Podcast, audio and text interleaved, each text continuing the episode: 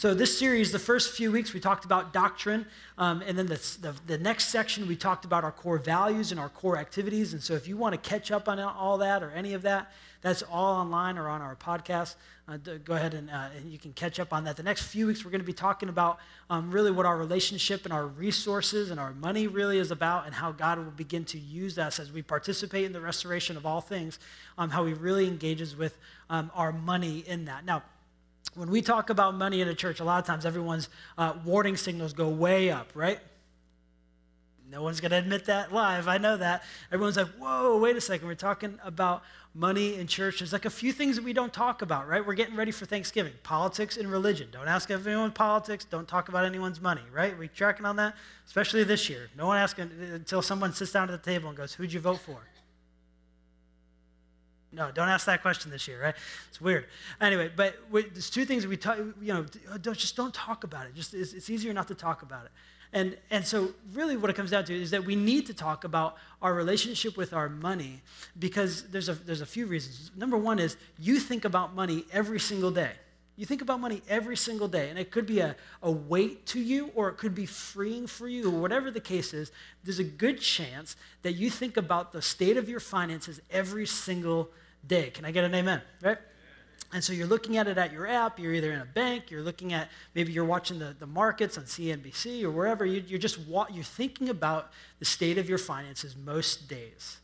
The second reason, too, is uh, because, because you're thinking about it, or in all reality, the enemy would love to use this as a way to steal your joy. Uh, right now, money can be one of the leading causes of divorce in our nation. It can be like such a stressful thing for people. And the enemy loves to steal your joy away. In fact, the, the New Testament says that the enemy comes to steal, kill, and destroy. And even in this, in this facet, God, uh, God wants your joy. He wants you to live a life that's freeing and feeling like there's joy in the midst of your finances.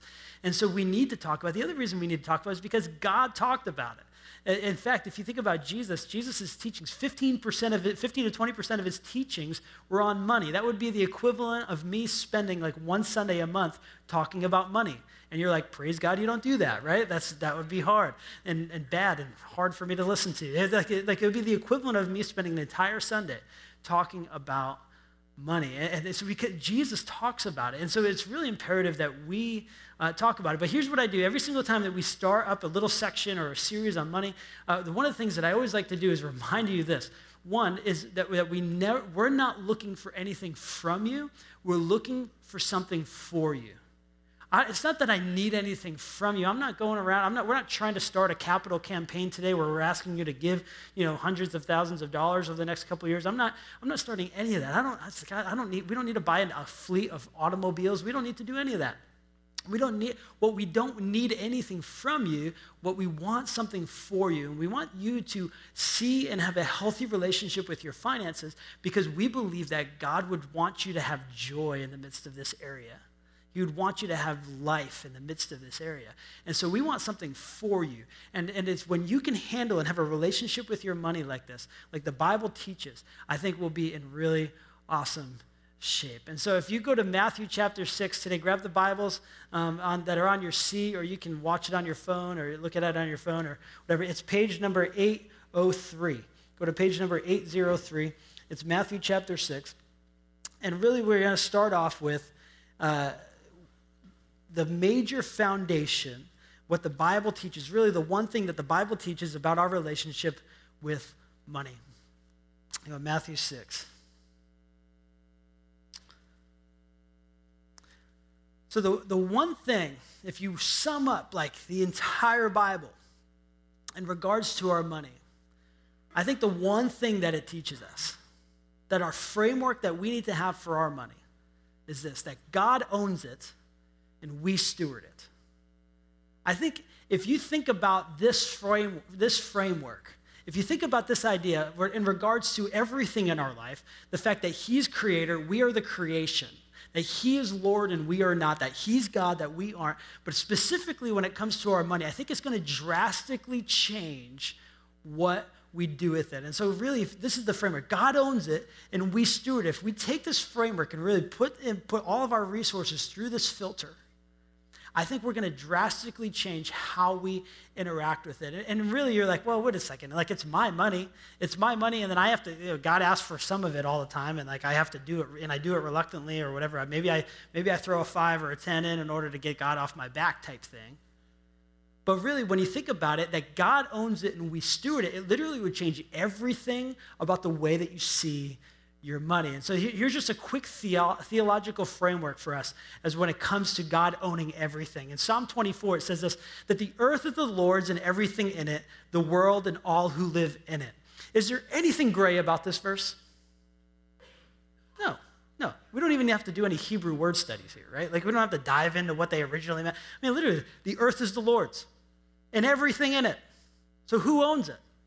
God does, right? So you take this idea, then, and then you see what Moses teaches in Deuteronomy chapter six, uh, chapter eight, and he says this.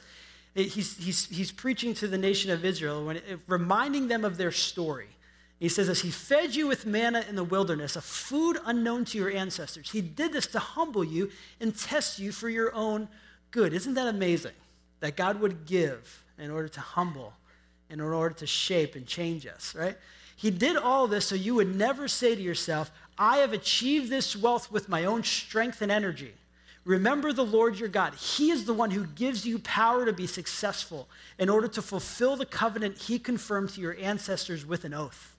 Right? It's just an incredibly clarifying text when it comes to understanding where our money and our wealth and our success comes from. That it doesn't come from within us, it comes from outside of us when it comes from our Savior.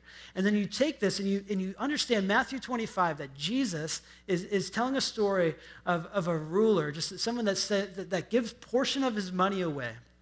He says, you know, to one servant he gives one, uh, one talent. The next servant he gives three. The next servant he goes five. He says, here, I'm going to come back and I'm going to look to see what you've done with it. Go and take care of this for me. And to the one who had one, he digs, in, digs a hole and buries it and keeps it safe right? Keeps it safe. And then the one who does three, he kind of lightly invests it.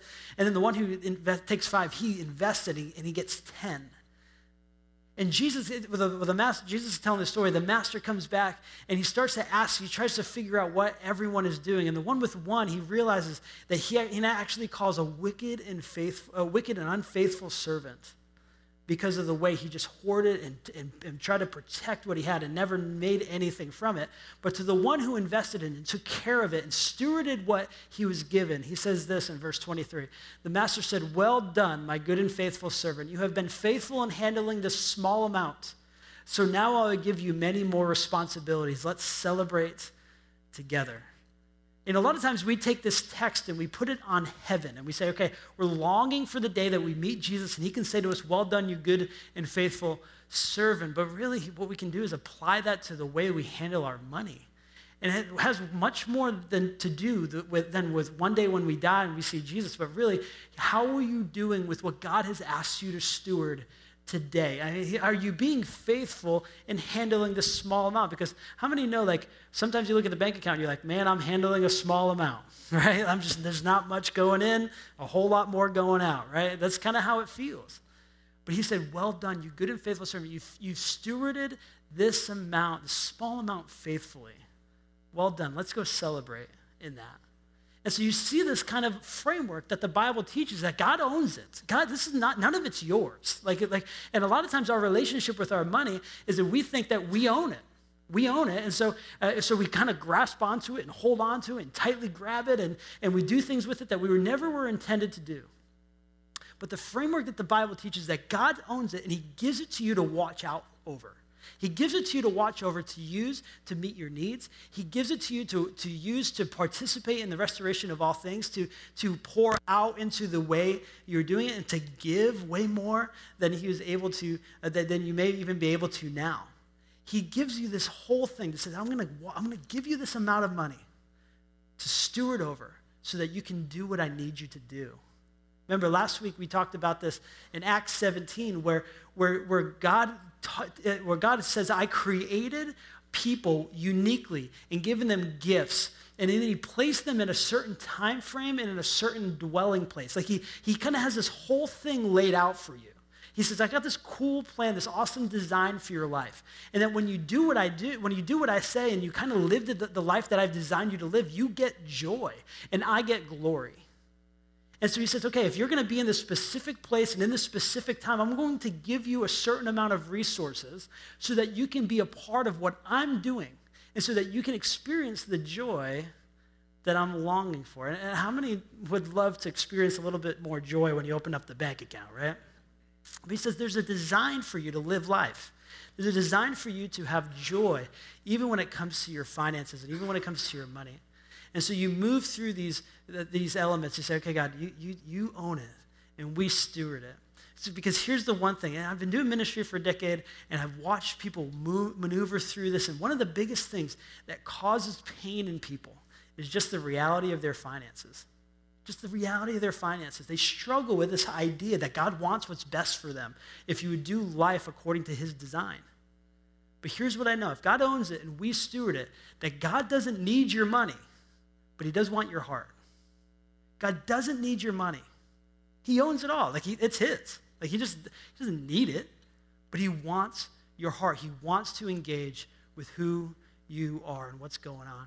And so God doesn't need your money, He wants your heart. So when it comes to our giving, when it comes to our finances, what we really have to be asking God for is to shape our heart so that we can continue to live life according to His design. Are we tracking on that this morning? All right, so that's where Matthew 6 comes into play. Um, and so, really, giving shapes our heart with a few things. So, let's read Matthew 6 and, and let that just uh, shape us and change us in a little bit. Matthew 6, verse 19 says this Don't store up treasures here on earth where moths and eat them and rust destroys them, and where thieves break in and steal. Store your treasures in heaven where moths and rust cannot destroy, and thieves do not break in and steal. Whatever your treasure is, there the desires of your heart will also be. Your eye is a lamp that provides light for your body. When your eye is good, your whole body is filled with light. But when your eye is bad, your whole body is filled with darkness. And if the light you think you have is actually darkness, how deep that darkness is. That, real quick, that paragraph there, that phrase, if your eye is good or if your eye is bad, it was a phrase in the New Testament that, re- that regarded someone's uh, generosity or someone's stinginess. If your eye was good, it meant that you were a generous person. If your eye was bad, it meant that you were more stingy. So he, he pulls that into uh, the text. He says, then verse 24 says this No one can serve two masters. For you will hate one and love the other. You will be devoted to one and despise the other. You, can, you cannot serve both God and money. That is why I tell you not to worry about everyday life, whether you have enough food and drink or enough clothes to wear. Isn't life more than food and your body more than clothing? Look at the birds. They don't plant or harvest or store food in barns, for your heavenly Father feeds them. And aren't you far more valuable to him than they are? Call all your worries, can, can all your worries add a single moment to your life? And why worry about your clothing? Look at the lilies of the field and how they grow. They don't work or make, cloth- make their clothing, yet Solomon, in all of his glory, was not dressed as beautiful as they are. And if God cares so wonderfully for the wildflowers that are here today and thrown into the fire tomorrow, he will certainly care for you. Why do you have so little faith? So don't worry about these things, saying, What will we eat? What will we drink? What will we wear? These things dominate the thoughts of unbelievers, but your heavenly Father already knows all your needs. Seek the kingdom of God above all else and live righteously, and He will give you everything you need. So don't worry about tomorrow, for tomorrow will bring its own worries. Today's trouble is enough for today. So giving shapes our heart in four ways. Number one, it reverses the flow of greed. Reverses the flow of greed. Look at the first few things that it talks about here. It says, Don't store up treasures here on earth where moths and eat them and rust destroys them, and where thieves can break in and steal it. Store yourselves, store for yourselves treasures in heaven. Right? And so what, what happens is in Genesis 3, when sin breaks everything, it turns the trajectory of our hearts away from praising the Creator in, in, a, in a trajectory of pouring out and participating with the ongoing creation of the world and all of these things that God had in store for us when He created us in His image. And it reverses that trajectory to figure out how much we can get for ourselves. Even the reality of Genesis 3 was Adam and Eve thinking that God was holding out on them and that they needed to do what He was doing in order to feel more secure. This whole idea that the whole trajectory of our heart shifted in Genesis 3 away from giving and towards receiving. And so, really, the, the, the, flow of our hearts is really comes into how much can I get in? How much can I do this? What Jesus talks about here is says, where your, where your treasure is, there your heart will be also. What he's saying is that the number one competitor for your heart is money. It's not another God, it might not even be, maybe it's a sports team. I don't know. Sometimes up here in New England, it gets a little crazy. But, but, but it's not another God. It's not another thing. It's, it really comes down to the state of your finances. Your money is constantly at war with your heart. And so the only real way, I guess, to really understand this and to really move through this or really engage with this and understand just the depth of what Jesus is talking about here is really to understand that you have to pick one or the other. And it's really just this type of thing here. Now, I mean, this is New England, right? I mean, this is like, I mean, you don't just pick one or the other. Like, you don't just pick one and then, like, just kind of have an affinity for the other one here. Like, you pick one and you hate the other, don't you? Like, this is what, this is what you do. I mean, even if the, one of them, even like, I mean, I think there's like one, one Yankee. If you're a Yankees fan in here, don't raise your hand right now. I, I just can't take responsibility for what happens after the gathering. But, but like if you like one or the other here, like even if one makes it to the playoffs, you still hate them. Right? like, you don't go ALNL here. Like you're like, no, I just I hope they lose. And I hope they get wiped off the face of the planet while they lose. Like it's that level of engagement with this type of sport. I mean, it happens all the time. And this is what Jesus is talking about. It's like you, you, you know, you can't pick one or the other. You, I mean, you can't have one and, and kind of like the other there's this engagement, this, this movement, this like, uh, I gotta have one. So Jesus is saying, you know, you can't have both God and money, but he's saying, you know, when it reverses the flow of greed, well, a lot of times we engage with this idea over the competition of our heart. So we say, you know, the church shouldn't talk about money. Right? If really giving is not our problem. You know why? Is I know this is because we give our money away all the time. Because the reality is this, is, is this one thing. If there's anyone that wants your money, it's Target. Right? It's Ulta, right? It's uh, shoes and clothing. There's a lot of things that want our money. We have no problem giving it away. And so when it comes to saying, oh, I don't know if the church should really talk about money, I was, I was there at one point in my life too. But really, what I'm doing is saying, I'm shouting something about my own heart because I know that I'm not doing money the way that God has designed me to do my money. And so, but, but Target wants your money. Uh, Apple wants your money. Best Buy, the mall, like craft beer and wine. I mean, everyone, just, I mean, it, it, it all adds up. We have no problem shelling out some resources for that. And so it's not giving that we have the promise because, I mean, sometimes, hey, the playoff football is about ready to come up, right? That's a couple hundred bucks a ticket sometimes, and we have no problem shelling out a thousand, two thousand dollars for that. But really, in all reality, Giving is not the problem, it's the relationship with our money. That's the problem. It's when we see it as ours to be disposed of as we see fit, is the problem. Because God owns it and we steward it. When we see our money that way, it reverses the flow of greed and the trajectory of our hearts so that we can pour out instead of just be all about receiving and feeling more comfortable.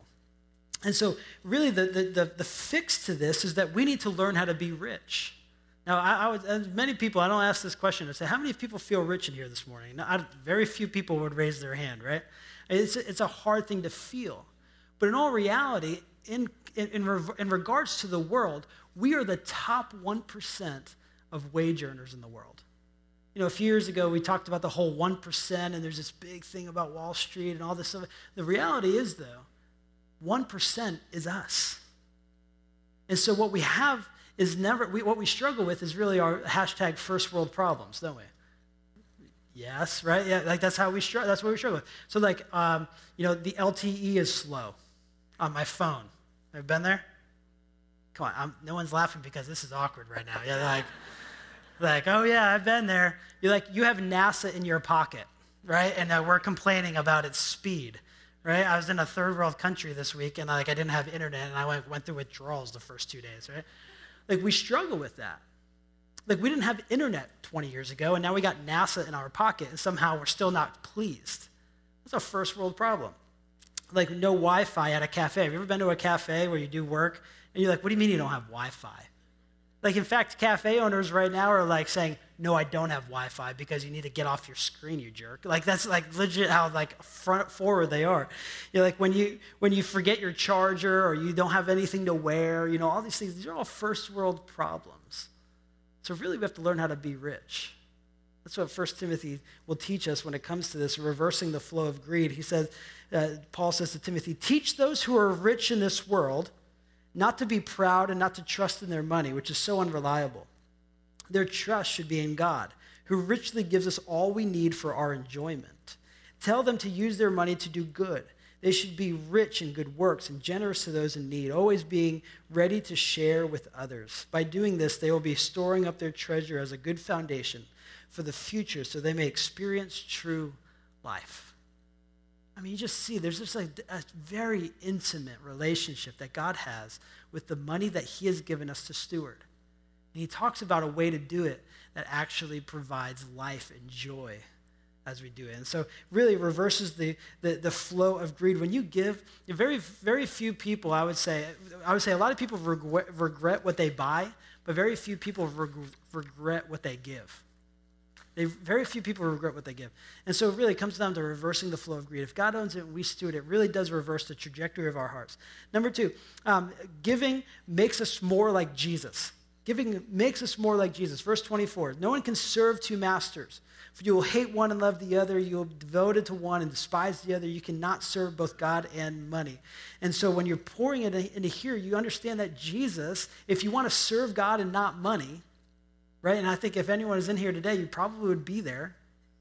If you want to serve God and not money, you need to be more like God and not, not more like money.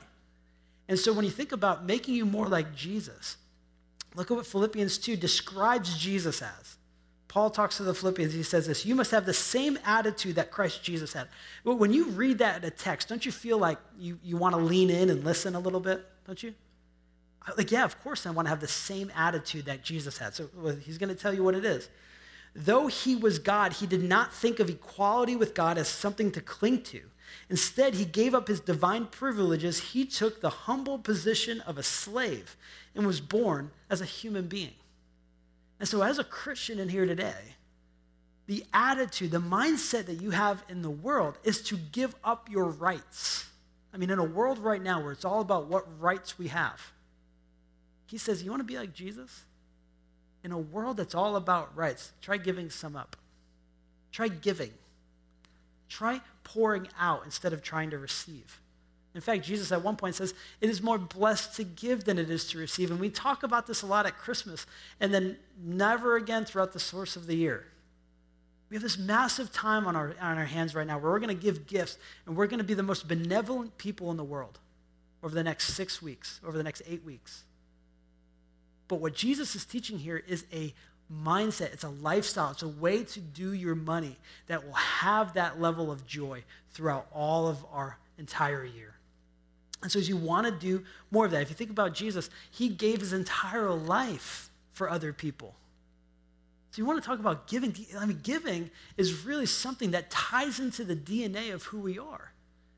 God created you in his image, and he's constantly been pouring out, constantly been moving forward, constantly through engaging. So, if God owns it and we steward it, then we really need to have the attitude like Christ and become more about giving and less about receiving. And so, it really makes us more about Christ than anything. It makes us more like Jesus. And so, so giving, it really does, it reverses the flow of greed. It does make us more like Christ. Number three, giving shapes our heart by helping it trust Jesus. It, it helps us in trusting Jesus. And I love this text where he talks about just, hey, if you, you know, you worry about your life.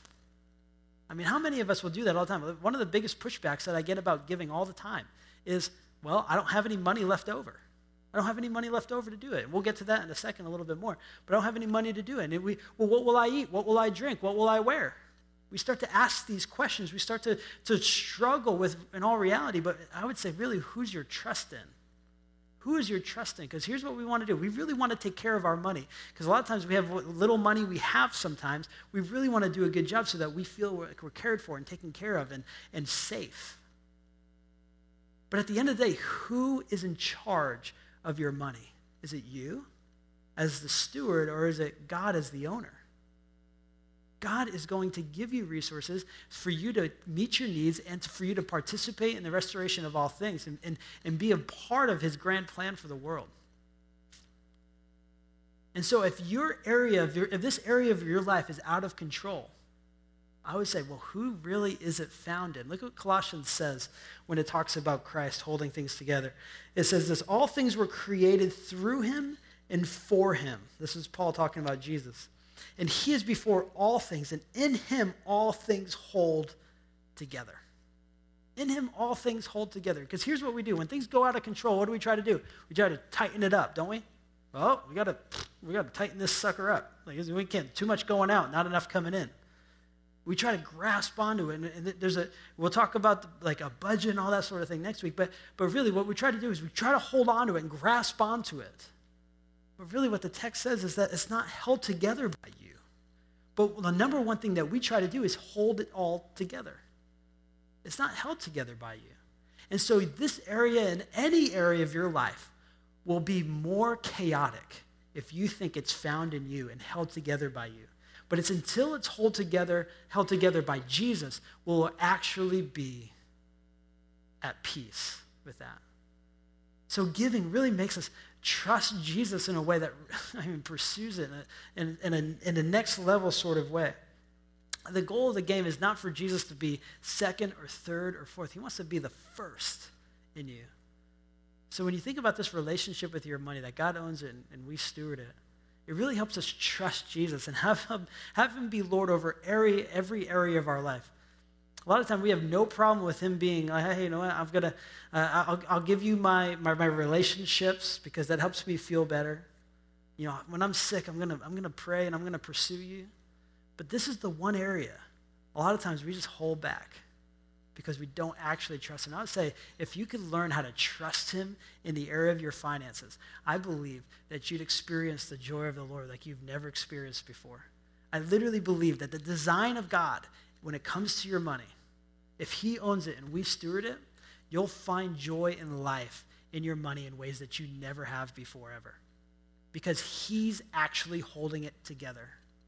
How oftentimes do we say, What will we eat? What will we drink? What will we do? What will we do? And he's like, literally, like, like the flowers of the field have no income potential whatsoever, yet they're more beautiful than the biggest building, the most beautiful building I've ever built in the temple. But think about that. I mean, how, how like, it, when you read that text, isn't it like minorly insulting? Where Jesus is like, hey, hey, how about those flowers? Every year I take care of those, don't I? Yeah. Sometimes when, sometimes when I'm with my boys, they'll say, oh, I'm so hungry. When are we going to eat? When are we going to eat? And I'm like, hey, buddy, um, you know, been together for 12 years now Every night, Something on the plate, isn't there? Well, you're not doing anything right now. I know, but you always have something on your plate, don't you? Don't you? And it's that type of idea. I mean, look at the flowers, look at the birds. And God takes care of them. How often do we think we can do a better job than God does?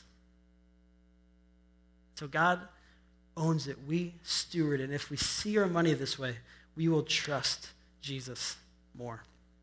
So, so God, uh, when, when we give and we pursue money the way God sees it, it will shape our heart by, by reversing the flow of greed, making us more like Jesus, by helping us trust Him more. But number four, by unleashing blessing by unleashing blessing. I love verse 31. It says this So don't worry about these things, saying, What will we eat? What will we drink? What will we wear? These things dominate the thoughts of unbelievers, but your heavenly Father already knows your needs. So seek first the kingdom of God above all else and live righteously, and He will give you everything you need. So, a lot of times when it comes to our money, we have this either or mentality. Like, I can do this or either this or that. I can buy either this or I can buy that. I can get this or I can get that. But, but that's not what God is saying here. He's saying, if you have this relationship with your money, the one that I'm teaching, and you seek first my kingdom when it comes to your resources, I will supply your needs. Now, look, we love to believe the verses about heaven, don't we? No, just me. Okay. We got to work on that, man. Jeez. Yes, me. I love to believe those verses. I love when he says, I'm a friend that sticks closer than a brother. I love believing in that. I love when I need to hear something, when I'm down and I'm out and I feel like a mess, and God gives me something that just sends me through the roof with joy and encouragement. Don't you? Don't you? But why do we have so much trouble believing, seek first the kingdom and above all else, and he will give you everything that you need? Why do we struggle with that as much as we do? Because the number one competitor for your heart is your money. And he says, I don't need your money, but I do want your heart. And he wants to be Lord over your heart, Lord over every element of your life. And so, the way we practice this, the way that we try to take everything that Jesus is talking about here in Matthew 6, is we try to put, we, we move it all through, uh, and we teach a tithe, giving the first 10% of our money to God. 10% of our income. Now, look, sometimes these little, like, uh, these little reputations go on around churches, and they're like, well, I heard that you got to give 10% of your money to belong to that church. Nope, that's not true. So don't leave here saying that. You got to give 10% of your money because God wants you to have a joyful relationship with your money. It has nothing to do with belonging. We're not a country club. We're not a country club. Not at all. So it's not a belonging thing. I'm not sending letters like, Mr. Smith, only 4% this year? You can leave. We're not doing that. you know, you can give up your parking spot in the first row, you can park in the back. No one's doing that. We teach a tithe for a few reasons. Now, the, the, the, four quick reasons why we teach this tithe. We take all of these things and we move it through the idea of giving the first 10% of our income to the Lord. Number one, we do it because Jesus commands it. Jesus commands it. Now, sometimes when it comes to giving, um, people have this belief that, that the Bible only talks about giving a tithe in the Old Testament and never again in the New Testament. So, therefore, if it doesn't teach it in the New Testament, then we don't have to do it right? We don't have to, that doesn't teach a tithe. In fact, if you really want to do the math, sometimes they're given, in the Old Testament and New Testament, they were given like 20, 30, and even 40% of their money to the temple. But I'm not preaching that sermon. Maybe I will later. Who knows? But no, I'm, I'm not teaching that. But, but really, some people have this belief that because it's not mentioned, it's only mentioned in the Old Testament and not mentioned in the New Testament, that we don't have to do it, except for the time that it is mentioned in the New Testament except for the time that it is, where Jesus commands it, Matthew 23, where he says this What sorrow awaits you, teachers of religious law and you Pharisees, you hypocrites, for you are careful to tithe even the tiniest income from your herb gardens, but you ignore the more important aspects of the law justice, mercy, and faith. You should tithe, yes, but do not neglect the more important things. That's why we don't say just, oh, hey, we just focus on the tithe. We, we, talk about mercy. We talk about justice. We talk about the peace plan. We talk about mission. We talk about Haiti and Liberia. We talk about all these things because that's what God will ultimately do through a church that's faithful with their money. But he says, you should tithe. Yes, you should. It could be the world's shortest sermon on tithing, Matthew 23 23. You should tithe. Yes. Thank you. Have a great day right? That's, that really could be. But really, we have to get comfortable with this idea that Jesus actually asks us to do this. Uh, the second reason why we teach a tithe, we give 10% because God honors it. Look at Proverbs 3. Honor the Lord with your wealth and with the best part of everything you produce. Then he will fill your barns with grain, and your, var- your vats will overflow with good wine. Again, we love to believe the verses about heaven, but why do we struggle with these? We struggle with these because we have a set an amount of money that we believe we own. But if we believe God owns it and we steward it, this verse will become natural for us. Natural for us. Proverbs 3, verses 9 and 10. Um, so we give 10% not only because Jesus commands it, not only because he honors it, uh, it, because it creates rhythm in our finances. It's like a severely practical thing. Look at 1 Corinthians 16. It says, On the first day of each week, you should each put aside a portion of the money you have earned. Don't wait until I get there and then try to collect it all at once. Like, okay, great, sounds good, I'll do that. And so, really, it breaks down weekly. And so for us, uh, you know, we, we give on Fridays, like just automatic setup recurring, coming out on Fridays because we want this to be normal. We don't want to be, uh, it doesn't have to be awkward. Talking about money, talking about giving doesn't have to be awkward because the Bible talks about it a ton. So we got to talk about it a ton. And so we have to make it actually a normal part of our worship is to give the first 10% because God owns it and He asked for it. We're going to dive more into that next week. But, but in all reality, if, if, if this is how practical it is, we can get, okay, if we got a certain amount of money, at the beginning of the week, we're just going to take a portion where we say, This is, God wants it back. God wants it back.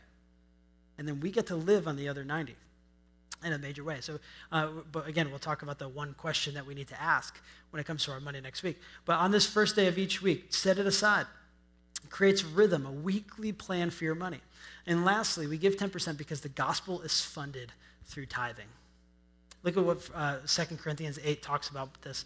He says, Now I want you to know, dear brothers and sisters, what God in his kindness has done through the churches in Macedonia. They are being tested by many troubles, and they are very poor, but they are also filled with abundant joy, which has overflowed in rich generosity. Ultimately, the one thing that Christ is building is his local church. And the gospel is funded through the way that we are faithful with our resources. And so we teach a tithe because Jesus commands it, and the gospel is ultimately funded through it. We want to continue to make environments where people can meet Jesus and take next steps to become more like him. But you know what I love about this verse more than anything? It says, They are being tested by many troubles and they are very poor. How many think that, you know, that just describes me some weeks, doesn't it? Troubled and poor. Like, what a joyful life you have, Pastor Brandon. like, that's awesome. Troubled and poor. But some weeks it feels like that, doesn't it?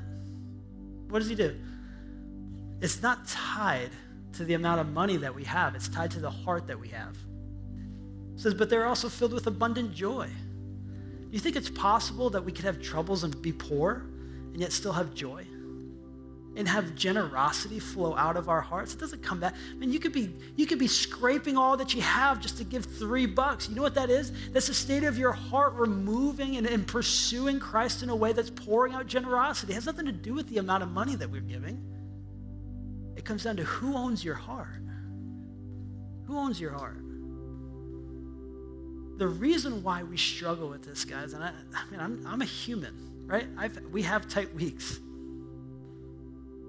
But we struggle with this because it's ultimately who owns your stuff? Who owns it? Do you trust yourself more than you trust God? I mean, certainly the lilies of the field, they're doing pretty good without him, without you. Man, the birds. But we struggle with this because we're humans. And sometimes we're troubled and poor but yet we can find abundant joy and let it overflow into rich generosity because of Christ and all of his work doing it that's done in our hearts. Look, this doesn't have to be an awkward conversation because it ultimately isn't me asking something from you. We're not starting a campaign. We're not starting something that's happening. We don't need hundreds of thousands of dollars immediately.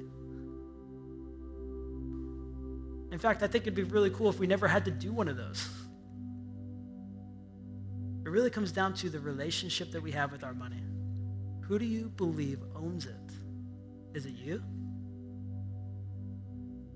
Do you hold it all together? Are you the trustful savior of your own finances? Or are you the steward?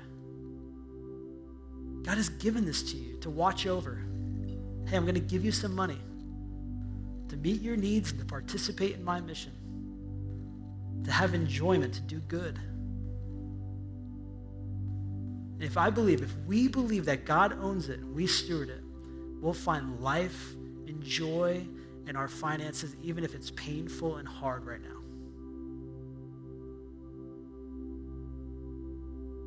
Are you tracking this morning?